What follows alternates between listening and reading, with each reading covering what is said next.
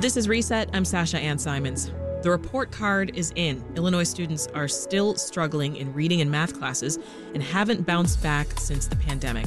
Reading scores have made slow progress back to pre pandemic comprehension levels, but still only about one in three students in Illinois between 3rd and 11th grades are at proficient levels of reading and writing. But all is not lost. The University of Chicago's Education Lab, in partnership with the Aspen Economic Strategy Group, recently published a paper outlining possible solutions to the learning loss that kids experienced over the last few years. So joining us now is Sadie Stockdale Jefferson, Executive Director of U Chicago's Education Lab. Hi, Sadie. Welcome. Hi, thank you for having me. And Luke Pardue is an Economic Policy Fellow at Aspen Economic Strategy Group. Welcome, Luke. Thank you. Great to be here. Now, before we talk solutions, Sadie, give us the scope of the problem here. Just how much has the pandemic impacted students' learning these past few years? So, we know that the COVID 19 created not only a public health crisis, but also a public education crisis. And so, you know, between 2019 and 2022, American school children lost an average of three quarters of a year of schooling. Um, but we know that the most disadvantaged students fell even further behind. Um, and according to the NWEA, which is an assessment tool um, used to measure achievement and growth nationally, uh, students in most grades actually showed slower than average growth in math and reading uh, when compared to students before the pandemic. So we know that uh, learning loss is real um, and it remains, and we need to address it. So, Luke, how much progress has been made in reversing this learning loss? The progress that students have made in reversing pandemic induced learning loss is variable by state and by the advantage of the student in uh, in terms of the resources that they have in each school district. And what we see is that in states like Illinois, we have gone back to pre-pandemic levels of proficiency in certain test scores. But overall, the picture is actually a little bit more concerning across the country. We haven't seen as much progress in states like Illinois mitigating this pandemic related learning loss. And I also want to highlight the fact that without much progress today, these problems are going to compound themselves over time that when students fall behind in fourth grade, that means by eighth grade, they'll be farther behind. And by high school, they're going to be even further behind. And so mitigating these problems today is an incredibly important aspect of building resilience in the future. And we asked Jens Ludwig and Jonathan Guryan to write this paper as a part of Aspen Economic Strategy Group's annual policy volume with the theme of building resilience. And so the importance of mitigating learning loss today is about building a future generation and a future workforce that is able to meet the challenges of tomorrow. And so that's why this is such an important issue.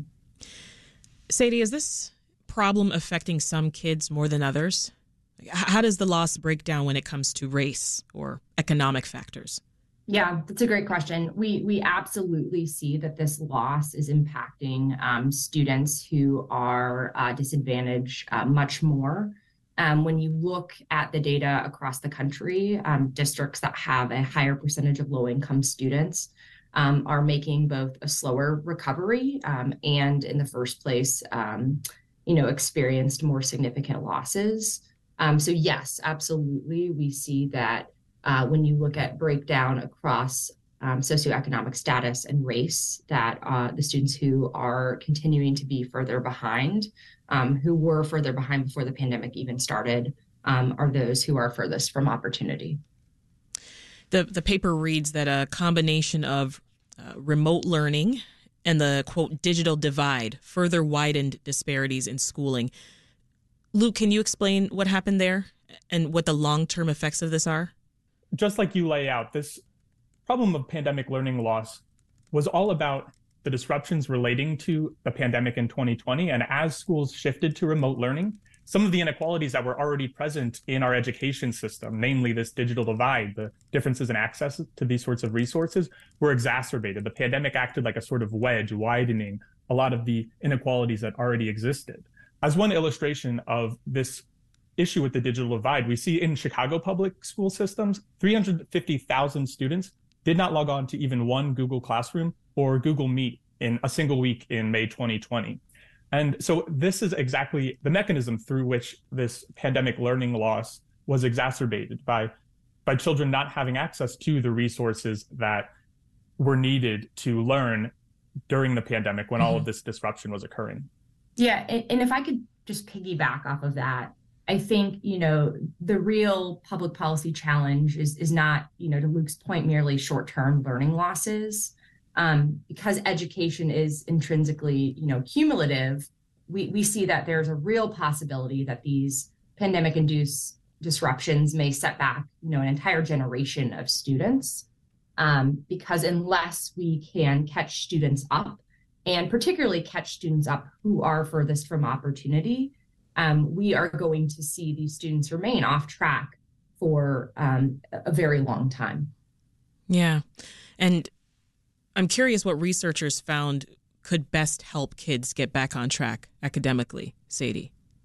Sure. So, you know, th- this paper was really a call for action. Um, you know, it was released by the Aspen Economic Strategy Group. Um, and in it, the authors, you know, Dr. Jens Ludwig and Dr. John Guryan, um, really talk about uh, three things that we need, um, which is more federal resources for schools, um, greater funding flexibility, um, and increased accountability to address US learning loss.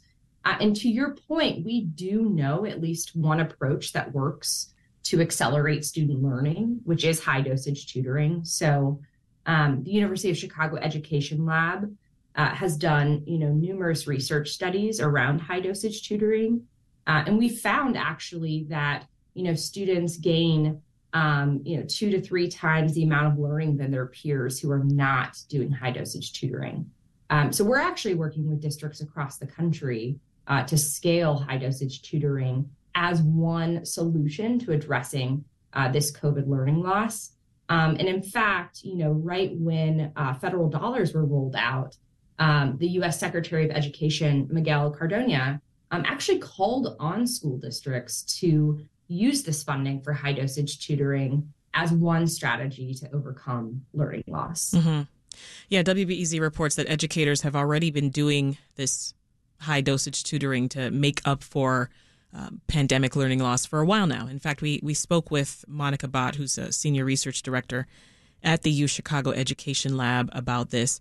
Uh, but Luke, what comes to mind is the fact that tutoring can be expensive, right? We we talked about how there are economic disparities among the kids who are struggling academically. So what does this mean then for children who come from less financially supported backgrounds? Sure. And I think that's a great question because this research from the education lab shows the potential and the power of high impact tutoring to mitigate pandemic learning loss. But then the next question is about scalability and about resources and access. How can we do this in a way that meets the scale of the problem while also reaching those who have been most affected by the pandemic induced learning loss? And uh, Dr. Jens Ludwig and, and Dr. John Guryan address that problem by proposing what they call computer assisted learning, leveraging technology strategically to increase the scale and reduce the cost of high impact tutoring while maintaining that level of impact. And so, for instance, in one of their studies, they see when a tutor meets with two students five days a week, there are significant increases in learning. They can basically move somebody from about ranking about 15th out of 100 students to ranking 85th out of 100 students, moving them high up the distribution in learning. But then what they also find is that if we can replace maybe every other day of tutoring in person with technology with a with a computer program, they can actually cut costs by one third while maintaining that same level of impact. And so that's the way that we can strategically leverage technology to increase the scale while maintaining that level of impact that meets the need and reaches those who need this tutoring the most. Folks, there's there's one point that stands out here from this paper. Uh, it says, "quote." In a regular classroom setting with 20 to 35 students, Teachers need a great deal of prior pedagogical training and on the job learning to successfully personalize instruction and handle classroom management. But once class size is reduced to just one or two students, those two tasks become fundamentally different and easier. Can you explain the impact of that change, Sadie? Sure. You know, I, am a former ninth grade teacher myself, and I, you know, I had classroom sizes um, up to 30 students. And um, that's exactly right, right? A teacher standing in front of a classroom um, trying to teach grade level content to students whose academic levels vary enormously is, is a huge challenge when you talk about a class size um, that is that large. Um, but if I can sit with a student um, at a you know two to one or a four to one or even an eight to one ratio, uh, the ability to differentiate instruction um, to students whose academic levels vary um, is is much more possible, and that's what we've seen in our research. Uh, and so, yes, it is a fundamentally different task to teach to smaller groups uh, than to try to differentiate instruction for that many students. So, Luke, what do we need to get there? What do schools need to make that change happen here in Illinois? Well, as the authors write in this paper, change requires change. And what schools can do is not only change the model of instruction, but also change the HR model by which they attract and retain talent, namely teachers. So, in that first kind of bucket, it's really important that this research shows to implement this tutoring during the school day. And so, in terms of the instructional model, teachers and school districts can find time or should find time during the day to leverage high impact tutoring yeah. rather than on the weekends or after school. And that's the way in which we can reduce these class sizes while also keeping students' attention during the school day. And then the second form of change, which is kind of changing the HR model by which school districts operate, is really by looking to paraprofessionals to implement this tutoring. That when you reduce the class size, you can reduce those problems of heterogeneity and classroom management that highly skilled teachers are really good at solving. But when you have two on one tutoring, you can look to a paraprofessional, like I said, that is at about a third the salary of a licensed credentialed teacher. And so they, those are the sort of the two ways that school districts can change how they operate to implement this solution and mitigate pandemic learning loss. Yeah, and as it's written here too, more time, more money, more accountability. Right, Luke? Exactly. Those are the three things that we can do to help solve this problem. Give school districts more time to spend this money. As the authors write, this is almost as if we ended Operation Warp Speed because we met some arbitrary bureaucratic deadline when the problem is still present and is in some places getting worse. And also, school districts can benefit from what the authors call quote unquote nudges in terms of accountability by making sure that they spend money in effective ways and can also revise their plans and how they spend money. And so those those two specific ways, more time and more accountability are really important. And then also to meet this need to implement a solution like tutoring, they need more resources. It's something on the the order of 75 billion dollars in order to implement across the country high impact tutoring, which will get students one more year of progress. Well, if I could piggyback on that, I, I think one thing that uh, you know is really important that the authors talk about is this idea of more resources. Um, because I think a lot of people might say, "Oh, you know, districts already, you know, already receive this influx of resources," um, but it's actually the case that these federal uh, resources that districts received weren't really nearly enough from the beginning. Um, I know, you know, to listeners, 190 billion dollars sounds like a lot of money, um, but that money was actually spread out over several years. Um, and the U.S. typically spends close to 800 billion on K-12 schooling every year. So on an annual basis, the the funding, the supplemental funding that districts received is actually just a six percent increase in total school spending per year. Um, but you know, to to the author's point, uh, with more resources, uh, we do need more time and more accountability to ensure that these federal dollars are spent on the hard to do things like high dosage tutoring. Finally, to piggyback on her piggyback, a lot of that money was also meant to replace lost tax revenue. So it's not even as if school districts were at their normal level of funding and received this additional fund. A large portion was just meant to replace the lost tax revenue as school districts were short of funds during the pandemic. So, to that end, I mean, we've talked about how this might cost money both for parents and school districts. What are some ways that this cost could be mitigated without negatively impacting the students? Sadie.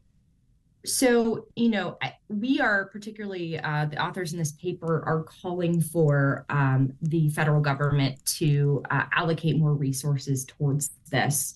Um, we, you know, certainly don't want parents to foot the cost of tutoring. And in fact, what Luke has talked about and what the authors argue is um, in order for high dosage tutoring to work, it does need to be during the school day, right? And we do need to focus on uh, districts uh, in schools that have students who have been furthest away from opportunity.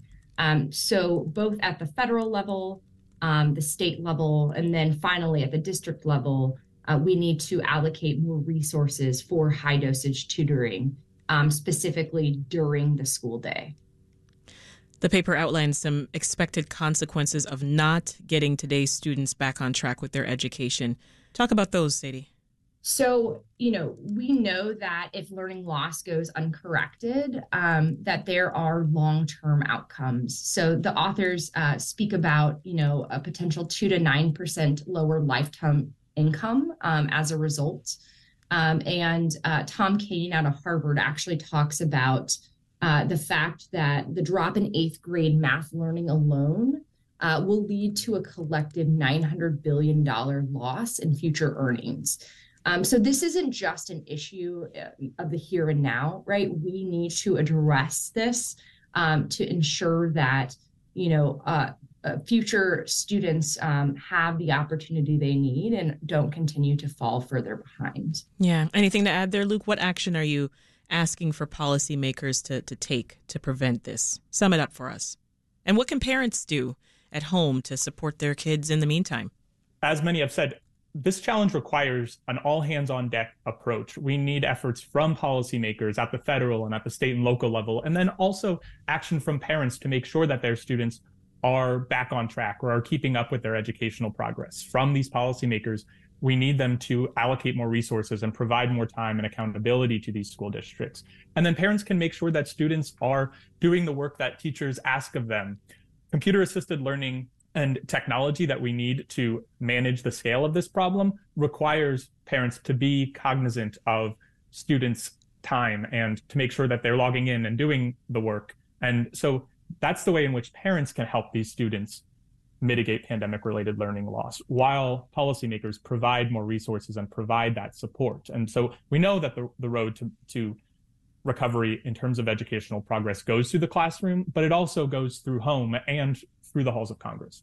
We'll leave it there. Luke Pardue is an economic policy fellow at Aspen Economic Strategy Group, and Sadie Stockdale Jefferson's the executive director of U Chicago's Education Lab. Thank you both so much. Thank you. Thank you.